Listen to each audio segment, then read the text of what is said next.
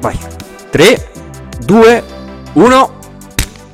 Eccoci qua. Eccoci qua, Diego. Un'altra volta. Stiamo raggiungendo una frequenza e un'assiduità che mi sta preoccupando. Quasi, quasi bimestrale. Siamo diventati creativi. Quasi bimestrale. O, creativi. o forse ormai abbiamo, abbiamo preso il via. E... Avevo per- come tutte le persone anziane stiamo perdendo le nostre inibizioni. Esattamente, La slatentizzati vergogna. e, e senza vergogna. Infatti in questo momento, per voi che ci ascoltate da casa, siamo in mutande. no, non è vero, non è vero, assolutamente. Allora, eh, Paolo, senti, eh, facciamo un attimo un recap della situazione. Siamo a gennaio, quindi Sì. si- si è- siamo in piena stagione agonistica sostanzialmente. Si è avviata e abbiamo noi come team alcuni impegni all'orizzonte. E, mh, quindi eh, appuntamenti agonistici che seguiremo. E Sì, poi febbraio, si parla febbraio, di inta- febbraio, intanto marzo. di febbraio, poi marzo, eh, ci si prepara. ci sono, esatto, ci sono delle cose all'orizzonte per cui ci dobbiamo preparare. E dal punto di vista invece più internazionale, più... Beh, adesso mh, la settimana prossima eh, credo si svolgerà, no credo, si svolgerà l'europeo di Jiu-Jitsu brasiliano che penso che si- IBJJF penso che sia l'evento europeo di maggior richiamo Sì, e di maggior successo. ok. Favoriti? Eh, pronostici? Eh, beh, mh, non ho visto esattamente tutta quanta la ehm, l'elenco dei partecipanti parterre. cinture, eh, nelle cinture nere adult, ma insomma ce ne sono. Dovrebbe essere presente addirittura Mica Calvao, se non sbaglio. Ok. eh, eh, il figlio di Cobrigna, Kennedy, Ma- Ma- Kennedy Machel, insomma ce ne sono diversi nomi. Dovrebbe essere una bella vetrina. E poi Bella ovviamente eh, a ridosso, cioè immediatamente successivamente al, eh, alla competizione potremmo fare una puntata Sì, per sì, perché no? una, Una sorta di commento, commento. co- come abbiamo fatto in passato, insomma, come. Mm. Insomma, ma oltretutto, come al solito, per queste gare, eh, per queste competizioni, oltre alla presenza di eh, tutta una serie di atleti di rilievo e di spessore che poi fondamentalmente eh, sono la vetrina Mhm. dell'evento. Eh, ci sono poi migliaia, e qui si parla quest'anno, non so esattamente il numero degli iscritti e quanto è arrivato, ma credo che abbia superato i 4.000, 5.000, saranno sui 4.000, 5.000 iscritti, credo. Non voglio dire stupidaggini, eh, Quindi- dovrei controllare. Sì, sì, no, Però è, si è parla veramente credibile. di qualche migliaio che, come pensai, sono atleti master Mhm. delle categorie, le cinture colorate per lo più. Eh, che, son- che- che formano il grosso Il grosso, di questo sport, cioè eh, diciamo l'utente medio l'utente medio. è un eh, mi, mi viene da L'agonista medio. l'agonista medio è un eh, maschio mm, intorno ai mm, 30 anni. Mm, 35-45. addirittura io Sì. sarei sceso a di- 30-30-40. 30-40 30-40 eh, che eh, arriva da altri sport eh, che Mediamente inesperto. sì, cintura blu Bianca, blu, Bianca, viola. e viola che già, già viola. cominciano, già cominciano a diminuire come numero, me- Certo. almeno mi sembra come eh, osservazione così. Beh, ne abbiamo parlato, insomma, abbiamo dedicato diverse puntate a cercare di sviscerare le motivazioni per cui ehm, certo tipo di praticanti appunto di quella fascia poi rappresentano il perché sul perché rappresentano insomma lo zoccolo duro fra virgolette dell'agonismo del jiu-jitsu brasiliano grandi assenti grandi assenti. Chi ci può essere grandi assenti? i Eh, bambini Hai ragione. E infatti, no, era eh, da, da- da quel punto di vista che volevo prendere tutto questo discorso. In realtà, perché stavo pensando, mica Calvao, 19 anni? Ma, sì, 18, credo adesso 19 ne abbia 19-20 Eh, forse 19-20. va, va per i 20 diciamo E stiamo parlando ovviamente non più di amatori, chiaramente, No, ma di atleti al professionisti, al di- top del, eh, della catena alimentare senza entrare in tutto il discorso dei No, no, vari scandali, eccetera, eccetera. I ruotolo? idem con patate 21, siamo, 21. no no siamo tutti quanti intorno ai 20 non superano i 20 credo Italiani? e questo è un grosso problema, sì, effettivamente è un grosso problema. Il, uh, l'età anagrafica delle cinture nere italiane è mediamente più alta di quella del resto del mondo. Eh, non ho...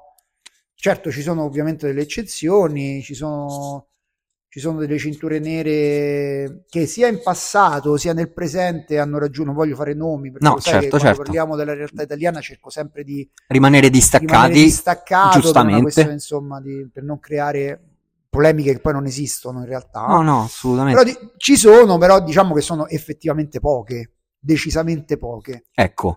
Mentre... Eh, in altre realtà in genere vediamo che ci sono delle, dei personaggi che raggiungono la cintura nera eh, arrivati a, a, arrivati a, maggiore età. All'età diciamo anni, legalmente richiesta per esattamente per l'età quest... legalmente richiesta dalla federazione per poterla ottenere. Uh-huh. eh, dopo aver appunto ovviamente praticato per almeno una decina d'anni. Quindi si parla di una eh, diciamo una addestramento, un training che inizia molto molto presto, esattamente come avviene. Eh, diciamo nell'età che io ritengo sia l'età eh, più opportuna per l'addestramento tecnico mm-hmm. finalizzato poi al proseguimento. Perché se noi parliamo di eh, attività motoria fine a se stessa, ovviamente possiamo parlare anche di fasce d'età eh, precedenti, anche dai 4 ai 6, 7 senza okay. problemi. Però la, diciamo la motricità che, di eh, base. diciamo che il, la, la, un certo tipo di consapevolezza eh, anche nel bambino interviene in età scolare. Ok. Corrisponde grosso modo con le eccezioni dovute al sesso e appunto alla soggettività, uh-huh. che non possono ovviamente essere. Mh, non se ne può prescindere, negate, certo. Però comunque in generale diciamo che corrispondono più o meno con le fasce di età scolare alle quali siamo abituati normalmente, elementari, medie e scuole superiori. Già nella fascia, nella fascia scolare, quindi nella fascia delle elementari, delle, da, diciamo dai 6-7 anni in poi, inizia ad esserci, ad ess- iniziano a formarsi i presupposti perché quel... Uh, quell'atleta, mm-hmm. eh, quel giovane atleta, quel giovane atleta in formazione, atleta in formazione, col tempo, qualora vengano fatte le opportune, cioè qualora vengono seguiti gli opportuni percorsi, poi si possa trasformare in un giovane atleta nel senso stretto e anagrafico del termine, quindi non in un bambino con delle prospettive, ma in un giovane agonista eh, che già intorno ai 16, 17, 18 anni può capire se eh, ci sono delle prospettive a un livello diciamo molto più alto. Questo ovviamente parliamo in, in linea generale dello sport. Esatto, esatto, questa era il, perché eh, secondo me questo il discorso che stiamo cercando di affrontare va eh, distinto, ma almeno mi sembra che vada distinto tra eh, l'atleta eh, che è tale perché il, lo sport nello specifico può uh, trasformarsi in una opportunità uh, professionale. Penso a tutti i vari eh, bambini, eh, adolescenti che sognano di diventare calciatori e frequentano le varie scuole calcio, eccetera, eccetera, con l'ambizione per la stragrandissima maggioranza poi tradita di diventare professionisti, e, eccetera, eccetera. E quello è un discorso. L'altro discorso che forse è più, anzi che è più interessante è lo sport, in particolare lo sport che pratichiamo noi, eh, come trasforma eh, più nello specifico il giovane praticante accompagnandolo nel percorso di crescita. Allora, e qua andrebbero fatti due distinguo, mm. andrebbero fatti dei, dei distinguo. Innanzitutto c'è uno specchio deformante all'interno della nostra società che ovviamente riflette appunto l'andamento di società trainanti dal punto di vista culturale come quella americana e non certo. solo, che vede nello sport fondamentalmente uno sbocco professionale. Uh-huh eh, di un'elite ovviamente di praticanti che rappresenterà forse nello, con stime ottimistiche lo 0,5 eh, lo 0,1% sì, sì, lo 0,1 mi convince più. di chi pratica ecco. Eh, e diciamo che comunque tende proietta i, i, i, bambini, i ragazzi, parliamo di bambini più che di giovani, parliamo di bambini, bambini. e ragazzi, sì, tende a proiettare la pratica dei bambini e dei ragazzi con una prospettiva che eventualmente con un filtro sempre più setaccio, sempre più stretto, porterà alla selezione di un professionista, sia esso un professionista nel senso stretto del termine, sia esso un campione olimpico, mm. perché di professionista si parla. Certo. Non ci prendiamo in giro De Coubertin da Mo che si è rivoltato, si è voltato e si è rivoltato nella tomba, diversi giri ha fatto sì, e sì. non penso che qualcuno si sia scandalizzato. Insomma, questo è un dato di fatto.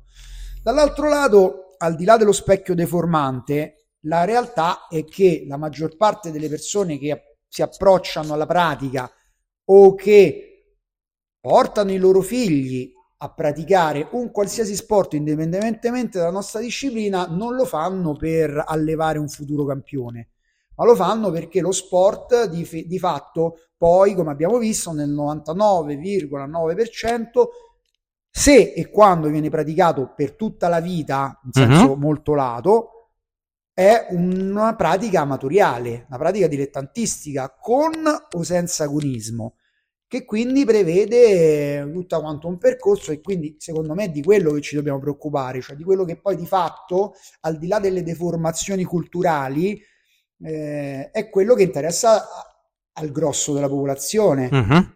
come parlare di fitness, ma non è che le persone vanno in palestra perché vogliono partecipare alla selezione di Miss Italia. Certo. Eh, lo fanno perché vogliono stare bene, perché vogliono stare in salute, perché si vogliono vedere bene allo specchio, vogliono essere performanti, vogliono tutta una serie di, di, di, di opzioni. Ecco, parliamo di quelle, ma per parlare di quelle dobbiamo parlare anche del fatto che magari nel nostro sport purtroppo vuoi per una questione storica intesa proprio come evoluzione dello sport nei nostri nei paesi occidentali nei, nei paesi europei mm-hmm. perché non credo che nel restan- nei restanti paesi europei la situazione sia molto differente dalla nostra vuoi per una questione proprio di gioventù, tra virgolette, del nostro sport, eh, manca, manca quella, quell'anello di connessione, secondo me, che porta il praticante bambino a diventare ragazzo e poi giovane e poi adulto e poi master eventualmente. Mm, non, non si è ancora formata quella, quella catena continua. Sì, è vero, nel senso che mh, mm, ci se ne rende conto eh, tutti i giorni che si viene in palestra e ci si ritrova in mezzo a persone più o meno tutte coetanee, con quella rara eccezione di qualche ragazzo che eh, mh, vuoi un po' per fortuna, per tigna, eccetera, eccetera, rimane e cresce piano piano e, e quella è la parte più bella, secondo me, almeno a mio modo di, di vedere, ma è a, in parte una deformazione professionale, nel senso che eh, alla fine vedere il percorso di crescita di una, uh, di una persona, un bambino, una bambina, che ti sei cresciuto e che eh, diventa, come dicevi tu, un adolescente, un giovane adulto, sempre eh, impegnato in questa attività, indipendentemente dai risultati, probabilmente è, eh, non lo so, uno degli obiettivi che dovrebbe avere questo, uh, questo lo sport, non questo in particolare. Sì, allora eh, mi piace sempre ragionare su due piani, sono d'accordo con te. Eh, bisognerebbe capire, eh, guardando i due estremi del, del fenomeno, uh-huh. co- qual è la situazione, come dovrebbe invece essere, almeno secondo il nostro parere, uh-huh. il nostro umile parere. Com'è la situazione? La situazione è che ci sono degli enti che organizzano lo sport, delle figure, enti, mh, organizzazioni a vario titolo, ma non entriamo nello specifico dello, dello status legale, okay. eh, che organizzano lo sport. E poi ovviamente c'è eh, il tutore legale del minore, il genitore, esatto. che porta il bambino a, a praticare all'interno delle varie associazioni sportive che sul territorio provvedono a erogare, a erogare il servizio. Il servizio. Eh, adesso bisognerebbe, da un lato c'è una, uh, bisognerebbe agire appunto sul, sui genitori cercando di far veicolare un messaggio preciso su quali sono, quali sono gli scopi, gli obiettivi e, uti- e l'utilità di un certo tipo di pratica mm-hmm. che a mio avviso ultimamente è troppo vincolata a dei messaggi sensazionalistici come eh, insegna a tuo figlio a non essere vittima di bullismo. Come ecco, no? Come è no? una cosa che sinceramente mi fa rabbrividire. Mi fa rabbrividire, lo devo dire onestamente, tant'è vero, noi abbiamo un corso per i bambini qua in palestra da noi, questo è un messaggio che non abbiamo mai propagandato nei social perché personalmente non lo ritengo un messaggio valido. È ovvio che, una, è ovvio che un giovane che pratica uno sport da combattimento, uno sport di lotta uh-huh. e che forma il suo carattere e forma la sua volontà attraverso la disciplina, attraverso il sacrificio in senso buono certo. e ottimo del termine, certo eh, nella pratica sportiva ha anche i mezzi tecnici per difendersi da un'aggressione fisica e i mezzi appunto psicologici, mentali, caratteriali per non subire un'intimidazione eh, o tutta quanta una serie di problematiche che sono legate al bullismo o se le subisce ovviamente le subisce in maniera diciamo con le spalle larghe mm-hmm. con una corazza più dura più attenuata, sì. Più attenuata sì sì sì ma non è per difendere i nostri figli dal bullismo che portiamo i bambini a scuola. E il bullismo è, come tutte le forme di violenza, un qualcosa che va combattuto alla radice. Certo. Cioè, questa ovviamente è una mia personale interpretazione della cosa, così come i scorsi di difesa personale per le donne, cioè vanno, vanno, non dico educati, va affrontato il problema dell'aggressore, non va, tra, non va militarizzato l'aggredito. Certo, certo. Eh, questa è una prospettiva culturale che oltretutto deforma e svilisce gli obiettivi più nobili, nobili e più eh, sostanziali, strutturali del, delle discipline marziali e discipline di combattimento e non solo, diciamo. Infatti parlavi adesso di eh, formazione attraverso... Scusami un attimo, vai, vai, aggiungo prego. solo il secondo... La, giusto, l'altro, giusto, l'altro giusto. punto di vista, senza che lo andiamo magari a affrontare subito, però l'altro punto di vista è organizzazioni sportive che erogano un certo tipo di attività, come le, pro, come le accorpano, come le aggregano, perché ci sono due forme di aggregazione. Mm-hmm. Chi mhm. fa eventi solo per i bambini, ma li trasforma in eventi minoritari, uh-huh. inseriti diciamo in maniera minoritaria in un, ca- in un, calendario prevalentemente dedicato, come abbiamo visto, ad agli atleti, adulti, master e eh, adult- adulti e master. Sì. E chi invece fa una sorta di carrozzone nel quale vediamo eh, partecipare nello stesso tipo di eventi bambini dai 2 ai 99 anni eppure quella è una cosa diciamo che secondo me lascia il tempo che trova. Comunque, magari questo lo affronteremo in una seconda in un secondo sì seconda sì, tranche sì, sì. Di, scusami ti ho interrotto no figurati quello che eh, mm, mi sembra che eh, eh, se ha la naturale eh, la naturale direzione del discorso che stiamo facendo poi alla fine può sembrare banale ma in realtà è interessante ragionarci sopra. È proprio questo discorso della formazione di un, uh, di un individuo che è al di là della, uh, della scuola, ok? Al di là della, eh, quindi mh, di quella trasmissione culturale di tutta una serie di strumenti che eh, si danno per assodati siano eh, fondamentali per partecipare al consesso civile. Ecco, al di là di questo, eh, viene iscritto ad un qualsiasi, a qualsivoglia corso sportivo per acquisire un qualche tipo di eh, competenza che va nella direzione di un miglioramento della volontà, di un irrobustimento della capacità di affrontare eh, tutta una serie di difficoltà, frustrazioni, sconfitte. Guarda, eh... allora, eh, proprio ieri, ieri, leggevo un'intervista a Jung che parlava della eh, volontà. uh-huh. della capacità volitiva e, e, di quanto questa facesse e dovesse far parte eh, fondamentalmente della formazione dei giovani occidentali.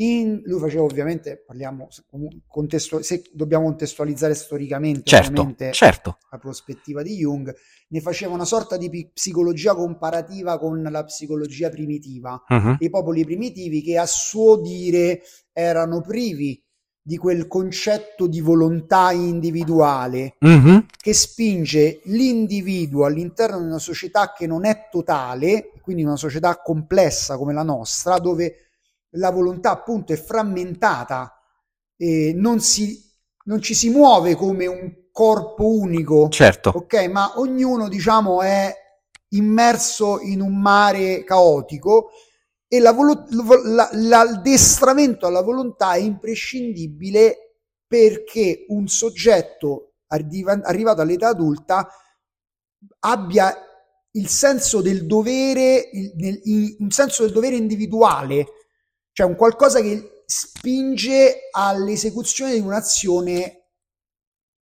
che non sempre è, detta, è, è, è, è volta a una ricompensa. Mm-hmm o comunque non, eh, se è volta a una ricompensa è qualcosa che comporta un sacrificio prolungato oppure insomma, è dilazionata nel tempo come ricompensa oppure arriva ad essere anche non autoconservativa pensa a semplicemente andare a recuperare un bambino che sta attraversando la strada e rischiare di tutta una serie di cose che nel, senza entrare nello specifico certo, poi certo. dopo mh, se entriamo nello specifico entriamo in un discorso di ordine morale no? Questa cosa diciamo che è un addestramento alla volontà, mm-hmm. un mhm. addestramento all'espressione della personalità, del carattere, eh, de, ma proprio mh, parliamo, non parliamo, della, delle, non parliamo dell'espressione, del, ecco, forse mi sono, eh, parliamo proprio di una funzione procedurale, Okay. Eh, di qualcosa che ti mette in grado di eseguire un'azione.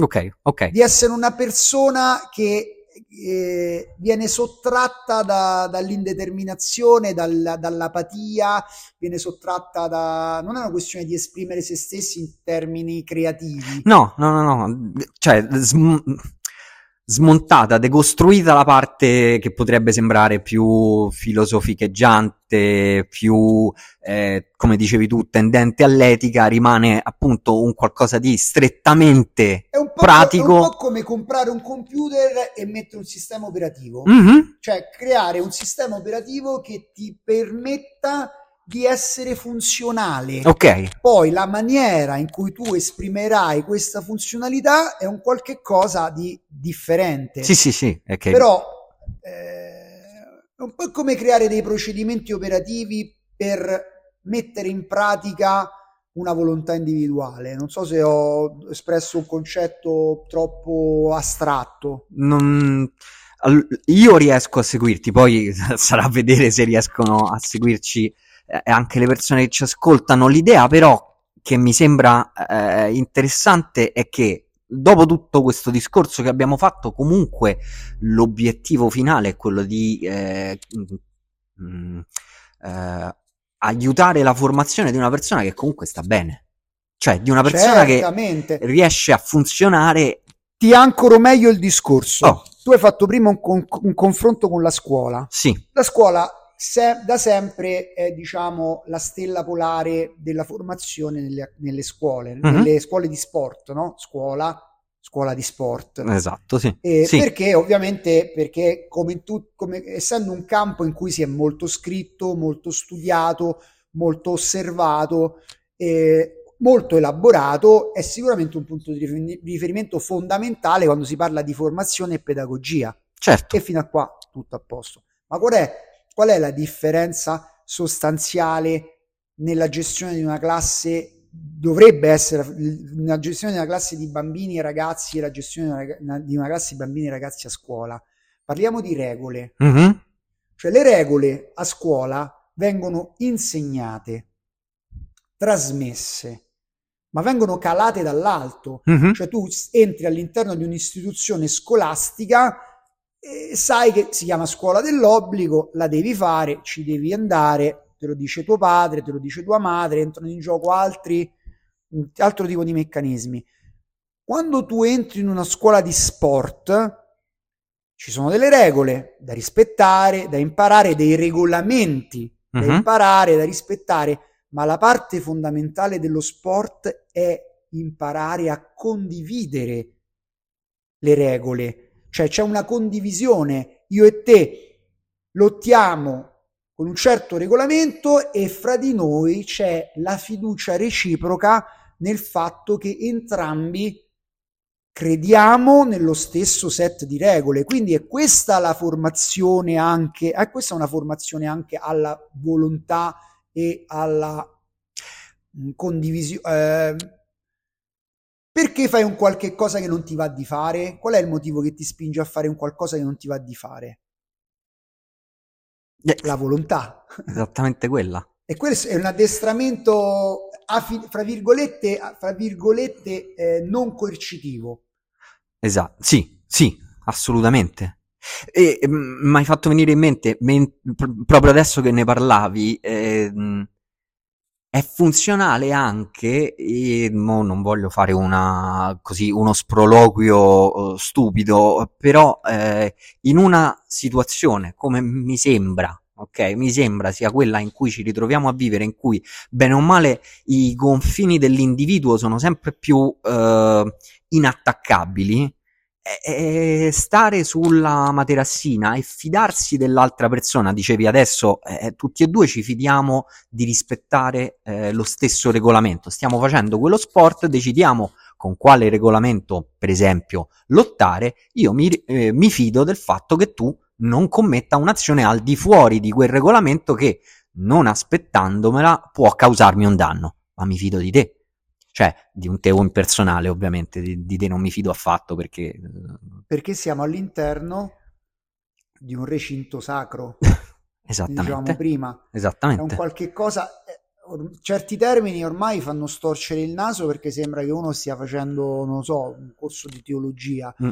mentre invece è una questione di interpretazione della realtà che tutti alla fine abbiamo in maniera conscia o meno. Eh. E, però abbiamo già, abbiamo già elencato tre fattori fondamentali. Educazione alla volontà. Mm-hmm. Attraverso l'educazione alla volontà si forma il carattere e la personalità in secondo luogo, eh, con altri elementi. Con educazione, alle, educazione all'adesione a un set di regole, fiducia nella appunto fiducia nel, nella, nella eh, condivisione, di, condivisione. Di, questo, di, questo, set. Sì. Sono, mi sembrano già, già tre motivi essenziali per portare un bambino a praticare una disciplina come quella delle, di una, disciplina, una disciplina lottatoria. Una disciplina marziale. Non solo, sì. ma anche, anche, anche, adesso siamo, siamo, rimasti un po' sul generico. Eh? Certo, certo, certo. Che pre- scavalcano la problematica spicciola del bullismo. Eh tra l'altro scavalcano anche quel, eh, diciamo, quell'aspetto puramente nozionistico di quello che viene eh, inevitabilmente trasmesso a scuola. È molto più difficile, intendo dire, è molto più difficile desumere quello che stiamo dicendo adesso da una lezione di storia o di educazione civica, è molto più immediato eh, e di facile apprendimento pratico farlo sul campo sportivo, nello specifico sulla materassina. Sì, diciamo che hanno degli obiettivi formativi complementari. Eh sì, io la sì, metterei così. Sì, giusto, giusto, giusto. Di fatto uno non sostituisce l'altro, però è fondamentale la formazione dei bambini e dei ragazzi all'interno della, de, de, de, dell'ambiente sportivo. È una cosa molto importante. Oltretutto, se torniamo a un discorso, se torniamo a un discorso, eh, discorso che facciamo prima, non può esserci pratica seria, sana e ehm, non, che non sia schizofrenica mm-hmm. se non c'è un collegamento anche cronologico fra chi inizia da bambino e prosegue fino a poi diventare un giovane adulto, indipendentemente dal fatto che poi sia un diciottenne che ha prospettive professionali come Galvao piuttosto che un diciottenne che magari deciderà di praticare lo sport a livello amatoriale perché magari vuole fare l'avvocato mm-hmm. o vuole fare l'ingegnere nucleare però ama lo sport e vuole continuare, sarà comunque un'ottima cintura nera che magari continuerà a partecipare alla vita della palestra, impegni lavorativi e familiari permettendo, con un'assiduità che non è quella del professionista, ma che garantisce allo sport una prospettiva di longevità, di longevità allo sport, mm-hmm. non solamente all'individuo. Quindi diciamo che è un discorso che di pianificazione anche collettiva dell'azione sportiva. Sì, la... quella che si crea è una, eh, diciamo, un, micro, ecco, un microcosmo, mettiamola Un circolo virtuoso. Un circolo vi- virtuoso che consente la uh, continuità di un microcosmo all'interno del quale le persone possono entrare e senza la coercizione di, di, eh, di, qualsiasi natura essa sia, eh, propria di eh, altre realtà eh, più impegnative da un punto di vista eh, etico, morale, ne permette l- la continuata esistenza. Cioè, mh, nessuno di noi è un singolo individuo quando sale sulla materassina. Noi siamo grandi, è facile rendersene conto, è, è più facile rendersene conto. Permettere di, di, farlo capire ad un ragazzo, una ragazza dai 8, 9, 10 anni. Sì, poi eh, fondamentalmente, ti ripeto, al di là di, del, del pippone che ho sparato prima sulla mh, formazione Oggi sul pippone non ci siamo oggi, trattenuti, oggi eh. Ci siamo, oggi non lo sapevamo ci... che non ci saremmo, no, no. avremmo avuto remore. Siamo partiti in quarta. a tutto, pronti a tutto.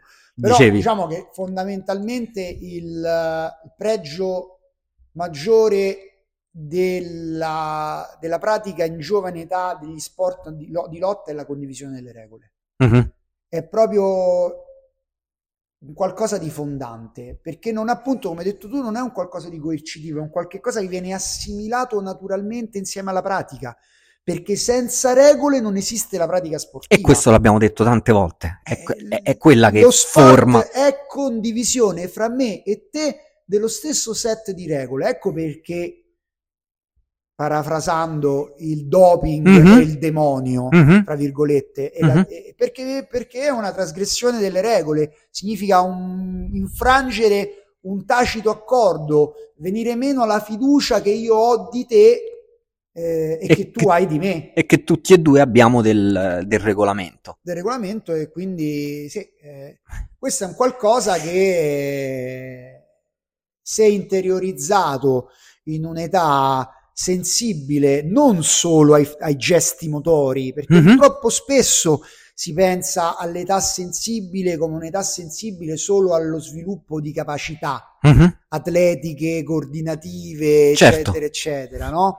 E fa, le, le, cosiddette fa, eh, fasi d'oro, no? l'età mm-hmm. d'oro in cui i bambini diventano dei fenomeni, diventeranno dei campioni. Sì, non c'è solo, non, non, non si acquisisce solo quello in quelle fasce d'età, anzi forse si acquisisce qualcosa di ben più importante che di una semplice capacità coordinativa o di un gesto atletico un gesto eseguito atletico alla perfezione. Complesso, sì. si, si ottiene una persona appunto funzionale all'interno di una realtà più grande.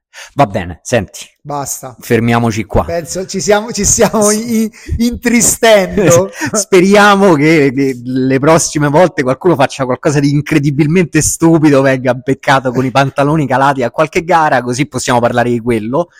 Ma possiamo già adesso anticipare che la prossima puntata sarà sul on the road. Esattamente. Anzi, on the train. Esatto. Torna Core Grappling Podcast on the train. The Railroad Podcast. Esatto. Road to Bologna in questo caso. Però Bologna. Quindi... Rail Rage Podcast. Sarà una Vi prometto che picchierò De Simone in diretta eh, in una cabina no, vabbè, ma, aspetta magari a seconda di come va la gara no eh? prima, durante e dopo ottimo Senti, ciao Paolo. Ciao Diego.